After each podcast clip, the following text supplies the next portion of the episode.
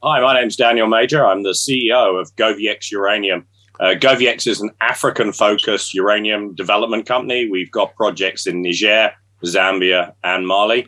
Focus is getting our Nigerian project through to financing and then production by 2025. So, looking forward to my discussion now. Good to see you, um, Dan. It's been far, far too long, um, and my goodness, how things have changed uh, in the market, not only for you guys, but also geopolitically at the moment. A lot going on: Russia, Ukraine.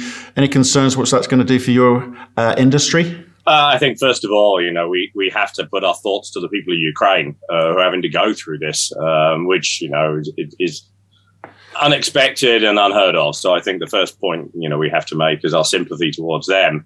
Uh, as an industry, um, it obviously is going to have an impact and it's already having an impact. I mean, one of the big talking points of the industry last year um, already, and then moving into this year with what we saw in, in Kazakhstan, was the concerns of diversity of supply um, and the fact that there is one very limited number of operations anywhere around the world. Um, and two, a lot of them are under the uh, sphere of influence of, of Russia. Um, and I think, you know, this has just massively exacerbated that problem. And I think the other thing that is now going to become an even bigger problem is not just about uranium mines. It's about conversion facilities. It's about enrichment. I mean, uh, you know, 20% of the uranium consumed in, in the US of A has been enriched in Russia. And while there were actions to try and reduce this, it's certainly not to zero. And I think the other point that's been coming around is the implications that sanctions, direct or indirect, are starting to have, where you know shipping lines are starting to refuse to move material out of Russia.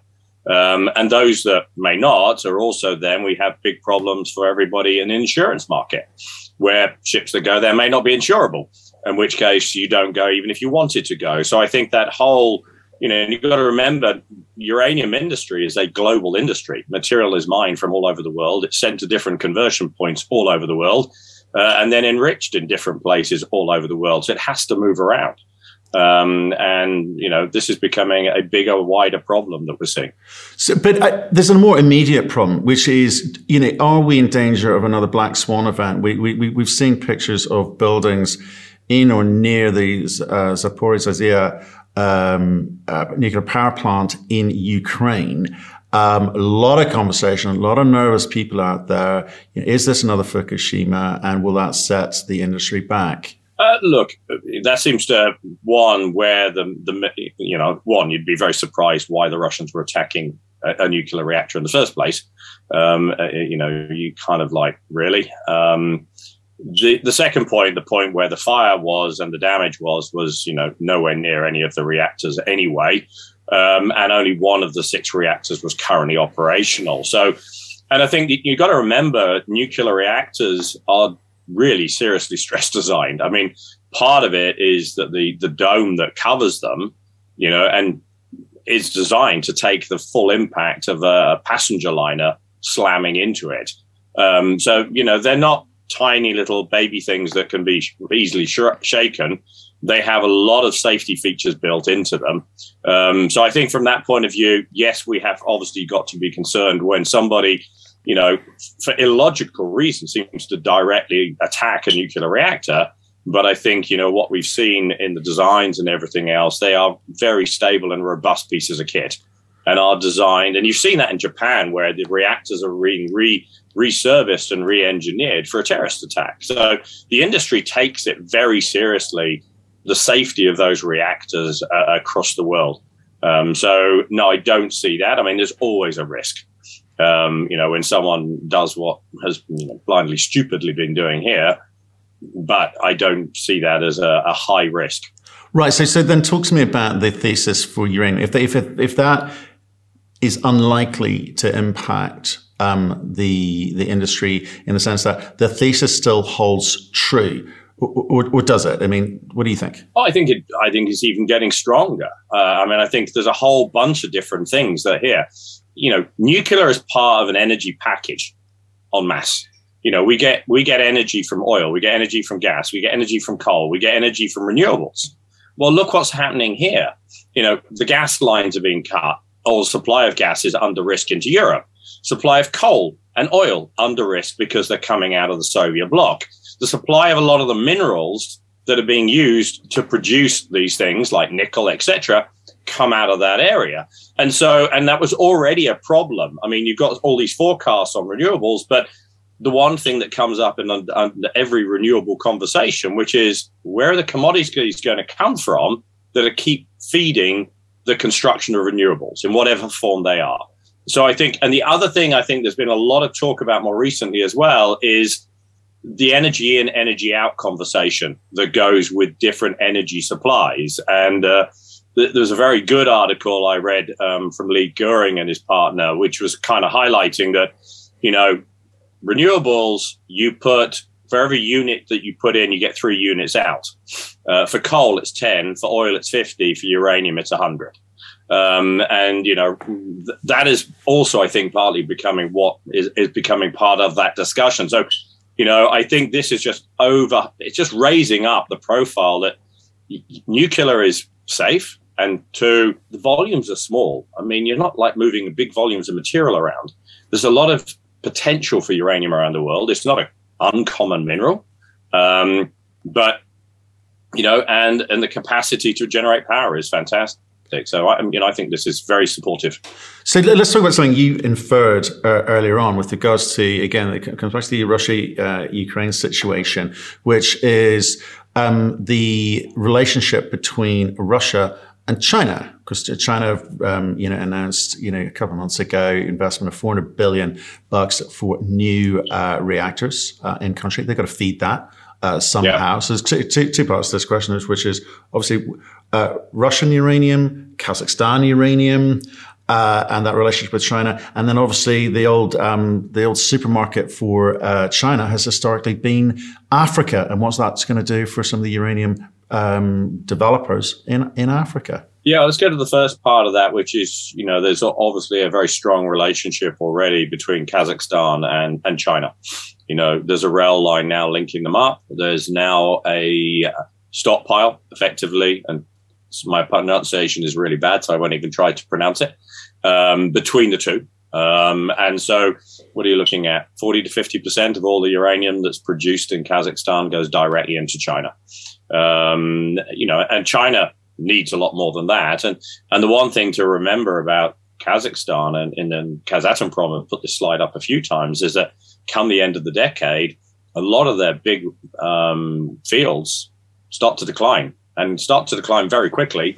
Uh, and they've made it very clear that, yeah, we have more uranium, but it's not going to come at the same economics or be guaranteed to come through uh, than what we see already. So it is tied, it gets, but it's not enough to keep what China needs. And as you point out, China's got to go and look elsewhere. The other thing that, um, and Africa's obviously a, a key point uh, in, in case here.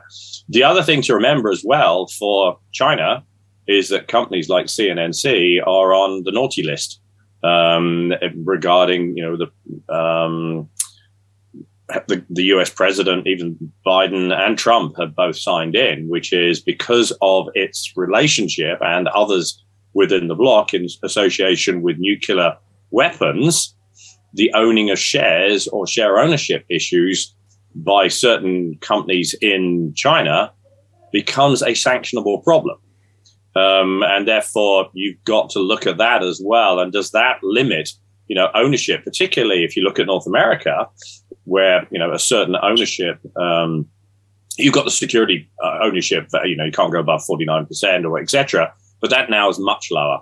So you know, companies coming out of China will really struggle to invest directly into projects in North America, or those companies that have got could see problems when they're looking at debt. Uh, because a lot of the banks uh, will look at that and say, "Well, I actually can't do that because of this restriction." Well, yeah, I guess that's a whole other, another conversation about um, new currencies, exchange rates, and and uh, new new banking systems yeah. to uh, rival SWIFT. So um, between Russia and China, but let's say let maybe park that up for now. But what what what does that mean in terms of assets? in Africa held by North American companies or Australian companies, uh, and the ability for the Chinese to access those. Because I say normally it's been the hunting ground for the for, for the Chinese. Oh. Can they come in at project level? Can they indeed um, just well, secure permanent offtake agreements? I mean, how, how do they play it then? The offtake agreement is obviously still on the very much on the table. Uh, can be done that way, uh, or you can come and take the whole project, which has been the, historically their approach. But not the company, is, as in because not, of the sanction possibility. No, they can acquire the, they can acquire the whole entity. Uh, I mean, that's that's not the, the issue. Your issue then becomes if you've got a large investor who is a minority, uh, that may become a problem for you. Um, so, you know, but that doesn't preclude, you know, which is what has been going on in the past, China's desire to control things completely. And therefore, most of the transactions you've seen, they've just turned up and said, I'd rather just take the whole thing and put it under my own control. Right. Um, and so that's still, and I think that very clearly raises that flag. I mean, China has been looking to get into Kazakhstan, but, you know, while there's some degree of friendship and degree at the moment, you can see some of that. Even China has been loath to be that supportive of what Russia is doing in Ukraine and has started to use the war word. Um, and, you know, it's clearly a, a, political distancing, but, you know, as far as it can with somebody who's that close to itself.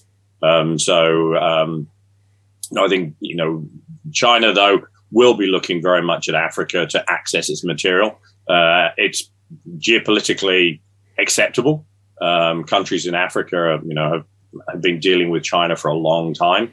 Um, and will accept China. Okay, so I would say that you know conviction and a thesis must come through understanding. So so far we've been running through of global geopolitics um, outside of Africa. I want to go into Africa, right? Because again, there's been some dialogue and some narrative out there saying that Africa is uninvestable. It's AK-47 country territory. Um, they are backward. They don't know what they're doing. So how is it actually on the ground in terms of running a business in Africa? Well, yeah, in response to you know whoever writes those kinds of things, I think you certainly have got to question whether they've actually been to Africa.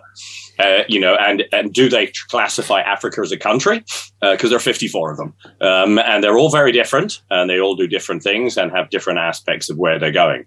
Uh, and, and, to highlight it, you know, to say Africa is backward, you know, Africa has one of, uh, if not the largest, mobile banking um, platform anywhere in the world. Uh, I mean, the majority of people know where they are, do everything on a mobile phone. Um, yeah, it relies in a lot of countries. It doesn't have the power. People have to do the way the things they do. The subsistence farming is big, but you know, do not preclude that Africa one is advanced in what it's done. I've been to Somair. I've worked, you know, looked around Somair. Somair, you know, could easily have been run in in Canada. Uh, uh, you know, all the safety, everything that's sitting there, the skills. I mean, Niger has been consistently producing uranium since the early 1970s. You, you've got governments here who are focused on development of, of commodities. They, they need commodities. They understand the old problem that they've had where you've got commodities and countries just haven't grown. But they have also realized it's now about power and you've got to grow power and the power base. So hence renewables are becoming part of that. Uh, they are having to challenge the logic of getting rid of hydrocarbons because they're very reliant on it as a growth source as well. But some of them are even looking at nuclear. And I think the other point I would make is Africa has the highest growth rate anywhere as a continent of all the continents. And if you're investing in growth, why would you not invest in Africa? Um, you know, so the, the, when we work, you know, we, we've been there now since 2007. You know, we've been in Niger drilling since 2008. We have a great relationship with the government. It's open. It, it converses with you. It wants to get its projects. That's its primary because it wants job creation. It wants re- revenue creation for a government. It wants infrastructure development. You know, and CSR is helping as well and ESG, you know, because there's an increasing pressure on, on companies and the government's picking up on this as well to get us to help the communities that are around the mines. It's no longer just we did it on our own it's tying back through um, to what we do from the government's point of view as well. So, you know, so from Niger, you know, they're going in the right direction. Zambia's the same. Yeah, governments, governments in the world all go up and down and have different approaches. I mean, classic being Australia. I mean, you must, if you're a uranium miner, you must dread a Labour government, either at a federal or a state level. And then you get this small window when the Labour government get kicked out and you have to sprint like a madman and become Ed Moses again. And then you've got to hope to get over a barrier. And if you don't get over that barrier, you have to lie down and rest for a very long period of time until the next Labour government is kicked out and you move to the next one. You've seen it in the US where there's a lot of talk about you know, wanting to develop critical commodities. But, you know, unless the EPA changes its approach on environment, it's very, very hard to move forward. And then you've got the increasing power that indigenous groups get um, as well, who are allowed to just stop projects because they don't like it, giving more power there than you know even the normal people elsewhere in the in the country. So you know these are all factors you've got to build into it. Whereas you know, we have to deal with communities in Africa. We have to deal with the governments. We've got to do everything to an IFC standard when we do it. But there's an overall willingness by everybody to get projects to work and to get them, as long as they're run well and you take into account the community and you take into account the environment, there is a willingness and de- desire to see projects get built that is not inherent elsewhere in the world. So let, us dig down into that. Okay, I want I want to kind of like do objection handling, right? So some of the, some of the comments sent to us are you know need to be need to be addressed. So are with licenses and permits, they seem to be a lot quicker to get um, to go through the, the approval process in Africa than they are, say, in Canada. Is that because the standards are lower? They are riding roughshod over the concerns of locals or backhanders being dished out? I mean, why is it quicker? The Nigerian mining code actually states that the government has four months to review a license application um, and, and make a decision. So you know, in, in, that particular case, there is a commitment by the government to get the job done so companies can get on with the job, which is not built into North American. You know, things just take the time that they take and, and a lot of people. The other part is, of course, land ownership. Um, so in a particular case like ours, you know, the government owns the land. Um, and therefore you're dealing directly with the landowner. You can then secure the su- surface rights. Zambia doesn't have quite the same issues, but it does move a lot faster than you want. We have a, a very clear process. Um, even when it becomes where you've got people living on your property, there is a very clearly defined relocation plan that you have to do where you engage with the community. Again, at the end of the day, it comes back to the IFC standards, which, you know, there are rules about moving people. You know, there's an understanding you have the mineral rights, you have the right to go in and mine that. And yes, you may have to move people, but you have to do it within a set of standards. You know, any company that is wanting to secure foreign debt is going to have to follow the Equator Principles and IFC. And so in the case that we do it, all of our environmental permitting is done to an IFC standard. Are the local standards marginally below? Yes, you know, they're easier, but you're finding that a lot of the governments are changing their standards uh, as well and toughening them up um, going forward. But again, it's that focus. It's we want the mine. We need the development. We need.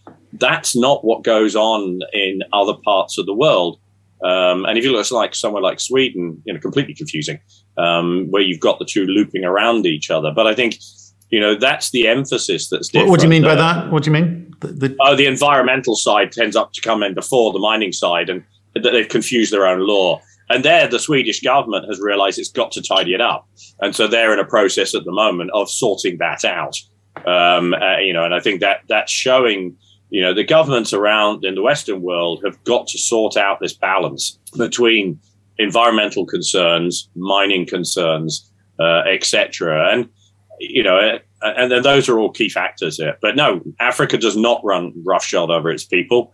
Um, you know, that's not how governments work. You know, we have a lot of push on us on dealing with communities properly um, and on providing support all of the time. And, you know, that's helped us actually stay um, on the properties while the uranium price was in the doldrums. Okay, so that's Niger. Mali had a coup last year.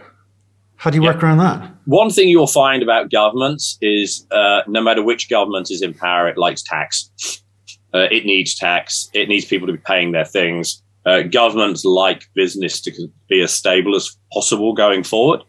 Um, and, you know, it has to deal with politics and it has to deal with its issues. And obviously, you know, in the case of that, the coup government in, in, um, in Mali that is in dispute with ECOWAS and, and the French, etc. Um, but it's, it's still going on. You know, the mines ministry is still being the mines ministry and dealing with permitting and dealing with the things that we need to deal with. Might, you know, you're not hearing any noise out there from the gold miners in Mali saying we've all stopped. You know, we can't operate. Yeah, there were, you know, border closures, but you know there are many borders, and you can just use a different border because um, there were governments like Guinea, etc., who kept their borders open, so people just went around the border.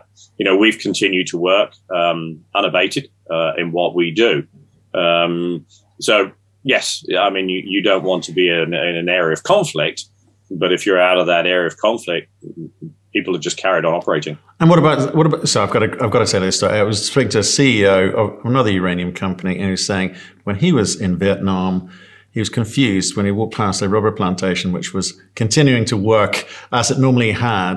And he went, hang on, we're at war here. What, what's going on? He said, well, because both both sides had come to an agreement with the owner that they needed some of the, the output and the product, so uh, they they would circumnavigate that uh, particular plot of land. Um, but so you know, but, war doesn't necessarily always in, thing, interrupt. Yeah, the other thing though is uh, you know, is people need purpose, no matter what you're doing. Uh, you know, and no, you can't all just sit down and go, oh my goodness, it's so shocking. I can't, I, I just go into a state of sort of comatose. People need purpose. People just carry on with their lives and will continue to carry on with their lives um, until whatever event is that directly impacts them. And so, you know, people still need salaries. They still need to take money home. They still need to feed their families. Uh, and that applies across the whole industry. And, and so, no, it, it's not affecting. And, you know, there's been that strong emphasis, which we've always done, which is you stay with local people. They understand it. They get it. You know, people keep driving around the country. They get it. What about Zambia? Because obviously it's had a, you know, historically it's had, it's had a, it's a tricky, tricky past, but you know, how is it operating there today? Is it any different from Niger or different from Mali, or was they broadly the same issues? Uh, broadly the same issues. Uh, obviously, we don't. We're not in the Sahel. We don't have that issue. Um, but no, I mean, look, we had there were issues on, with the last government on the way it was acting. Uh, you know, a very socialist approach towards expenditure uh, and what it was spending money on, and some of the things were questionable. But you know, some gov- all governments can spend money on questionable things, including PPE in the UK. Um, but what you still again see is, you know, whichever mines minister we've had in our particular case, it's always been, you know, we want your project to get built. Um, you know, the, the region you're in needs investment, it needs jobs. And in the case of Zambia, Zambia is working towards being a nuclear country. So it's, it's developing up its radiation laws and its, its rules associated with that. So, you know, for us, that's great. So we're part of that program as well going forward. So no, I, I don't have any major issues in any of these. And it's all down to communication as well. Keep talking to people. You know, th- that's the good thing, you know, is you can get into the ministries easily. You talk to people, you have the conversations, particularly in Niger, where we're quite a big investment relative to the country, then obviously we get to a much higher level um, within the government. But it's all about communication. As I say, we've stayed, not, you know, local in all countries because our people have the commitment because it's in their country that the thing is being built as well. Right. So, so talk to me about money. Okay. Um, I want to spend money because the, the money is very important for companies in terms of keep, keeping things flowing. You, you've used a phrase there, um, you know, um, growth, right? Growth. People, for a while, people stopped talking about growth. They sort of about, talks about creating value, like, you know, but that, it's hard to comprehend what that meant. And certainly in terms of, you know, for investors trying to understand what it meant for them.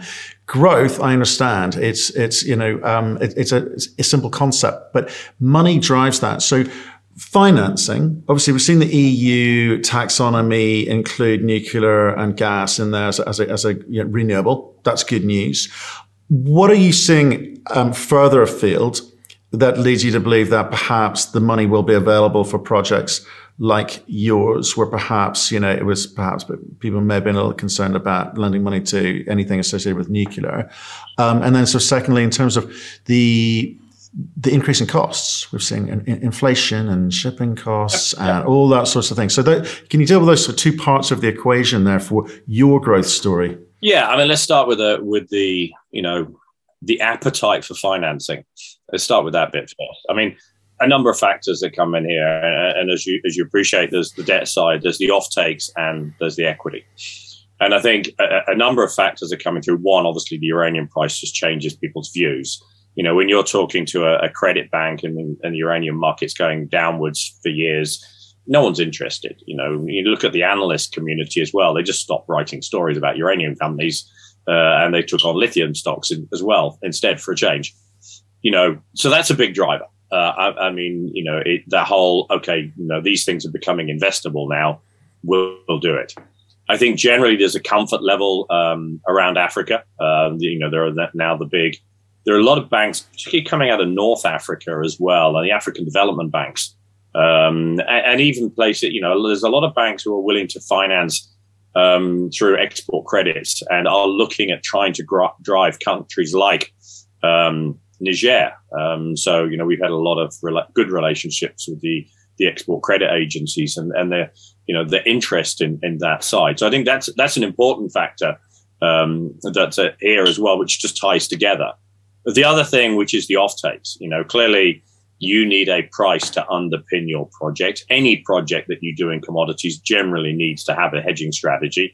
In the uranium industry, we have a natural hedging strategy called long-term contracts they're just built out there. And so your ability now to turn around and say, and you know, clearly see in your own view, I have the potential now to lock in those contracts that are needed. That when the debt guys look at it, they can see a floor on the price, uh, and that underpins their risk review when they go forward um, as part of it. And then obviously equity. You know, we're already seeing lots of new players now appearing all over the place, private and public in the uranium sector. So there's now it's got into a flurry there. So clearly the uranium market from from that point of view. So yeah, the, the debt side. I think people are generally becoming more comfortable investing in Africa because of this whole growth scenario. Why would you not? Um, and then the other side is you're right. Inflation is sitting out there. Um, uh, it, you know, one of the good things for us is that we actually updated, and we did this on purpose. Uh, to be honest, is we've always taken a view of where the market's going and try to figure out where we need to be next on our pipeline and our development profile to be ready because I did not want to do an FS until I felt the market was going to be ready. Because if it's not, you have to do it again. Um, so try not to do it twice. They're not cheap. Um, and so get ready. And I think, you know, so we last did the last one in February last year. So it's only a year old. Uh, that's the first point I'd make a lot of things have changed. Um, and there's two parts to this really. As engineers, our primary role is to figure out ways of doing things better than we were doing it before.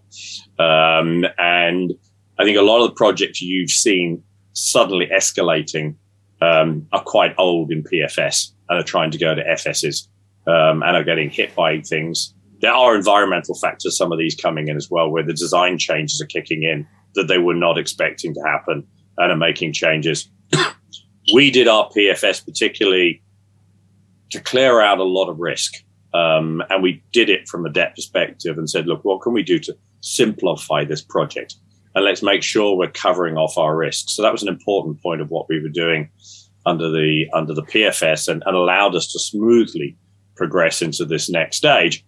And, and then, you know, the last one is be engineers. What can you do to re-engineer your project you know you're seeing inflation. And then really the other thing, I think some of the costs that you're looking at, you have got to be sensible about how you're looking at inflation and saying, is that today's inflation or where, where's in, where's that cost going to be or forecast to be in 2023 or 2025 when you're actually in operation?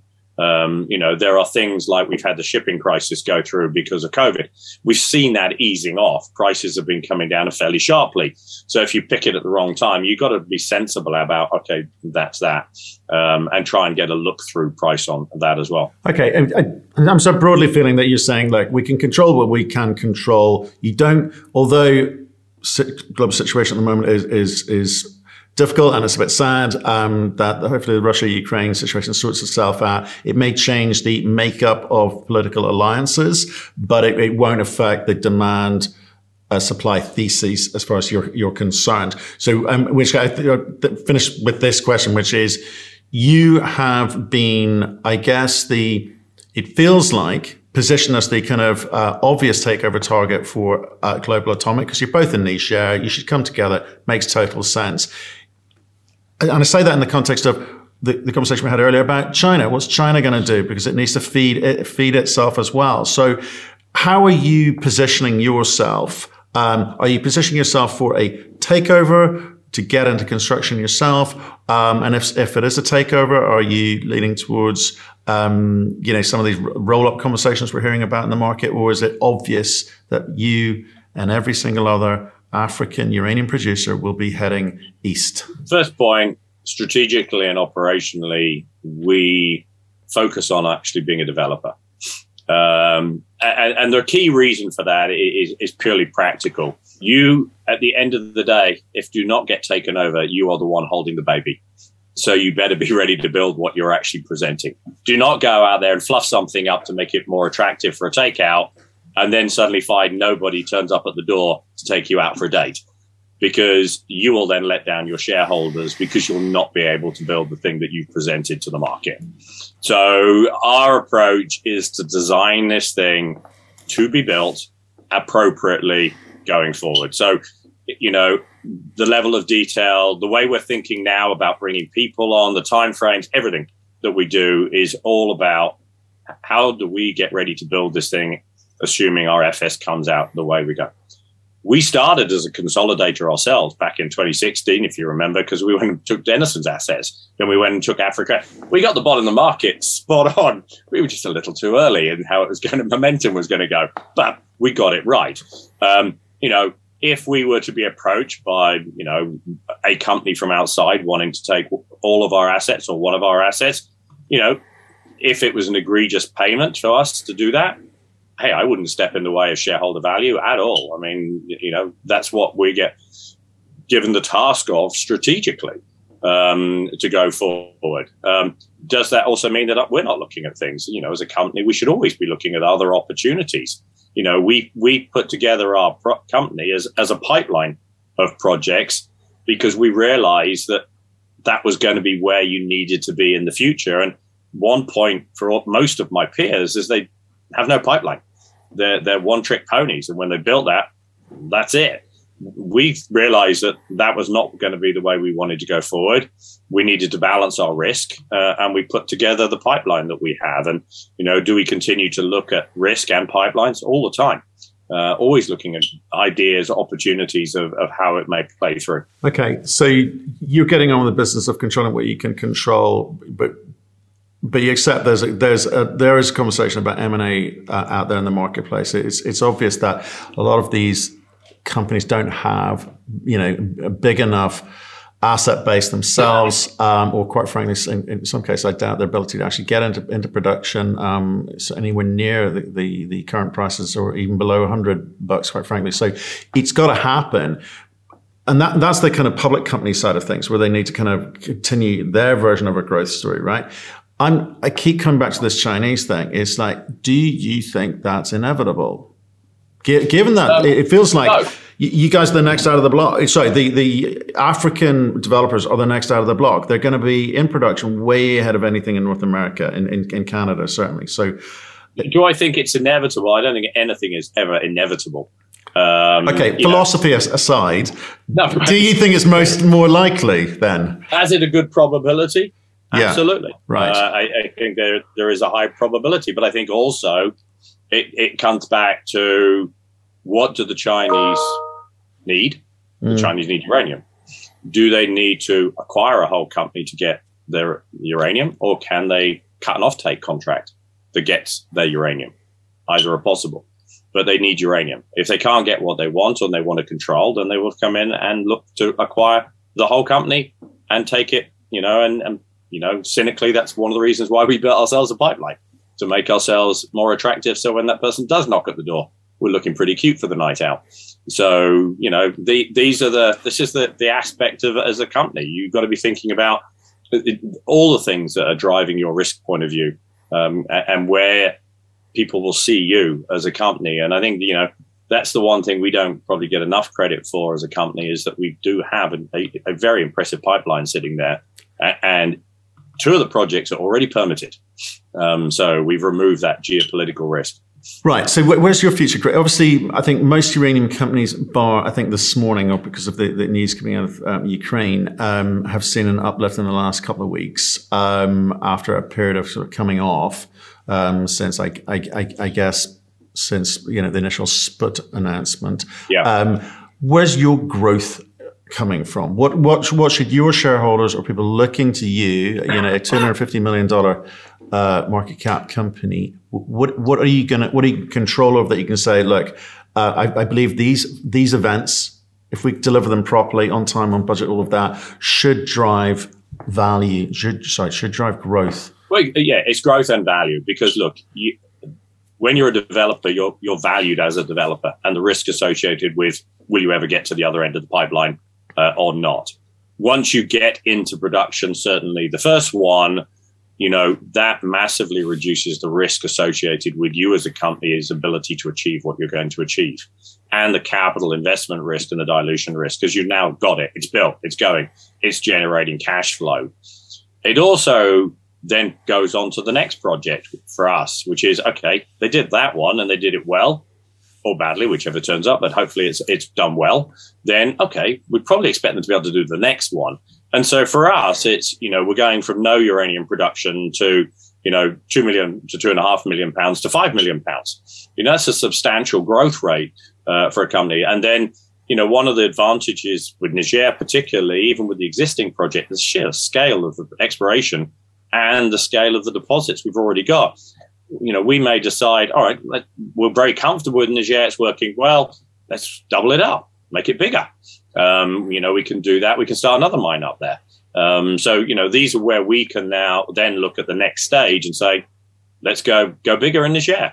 Um, and all right, we're now there. Why, where do we want to start adding ground or looking at other properties that bring our growth through it? But we've got inherent growth without taking on acquisition risk. Okay. Like I, I think maybe we should wrap it up there just in terms of the the, the, the time. Um, but it'd be great if you can come on and maybe we'd do a little bit more of a deeper dive into the projects proper. I think Madaouela is, I think, reasonably well understood, but it'd be great to get an update on that one. But in terms of how you move Mali forward, how you move Zambia forward, because as I say, it's a, it's a different environment from when we first started speaking, you know, over, over two years ago, yeah. where one, you were cash constrained, and two, the, just the appetite wasn't there. So the price in the market wasn't there um, to do much about that. But now you've got options on the table. So look, appreciate your time today. Thank you. Always a pleasure. Always a pleasure.